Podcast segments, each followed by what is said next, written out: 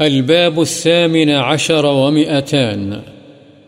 باب الجود وفعل المعروف والإكثار من الخير في شهر رمضان والزيادة من ذلك في العشر الأواخر منه.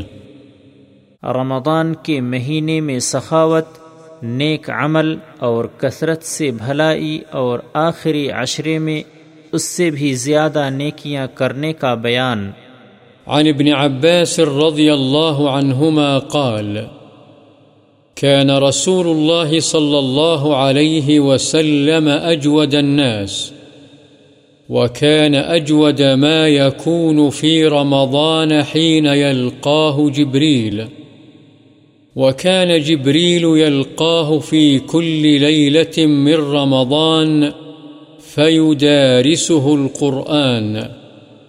فلرسول الله صلى الله عليه وسلم حين يلقاه جبريل أجود بالخير من الريح المرسلة متفق عليه حضرت ابن عباس رضی اللہ عنہما بیان فرماتے ہیں کہ رسول اللہ صلی اللہ علیہ وسلم سب سے زیادہ سخی تھے۔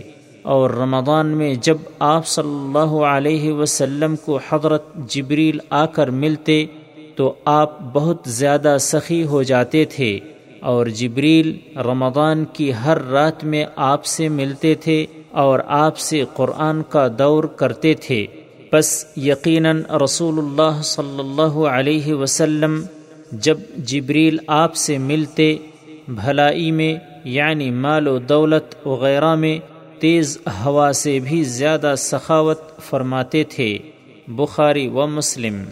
وعن عائشة رضي الله عنها قالت، كان رسول الله صلى الله عليه وسلم إذا دخل العشر أحيا الليل وأيقظ أهله وشد المئزر، متفق عليه۔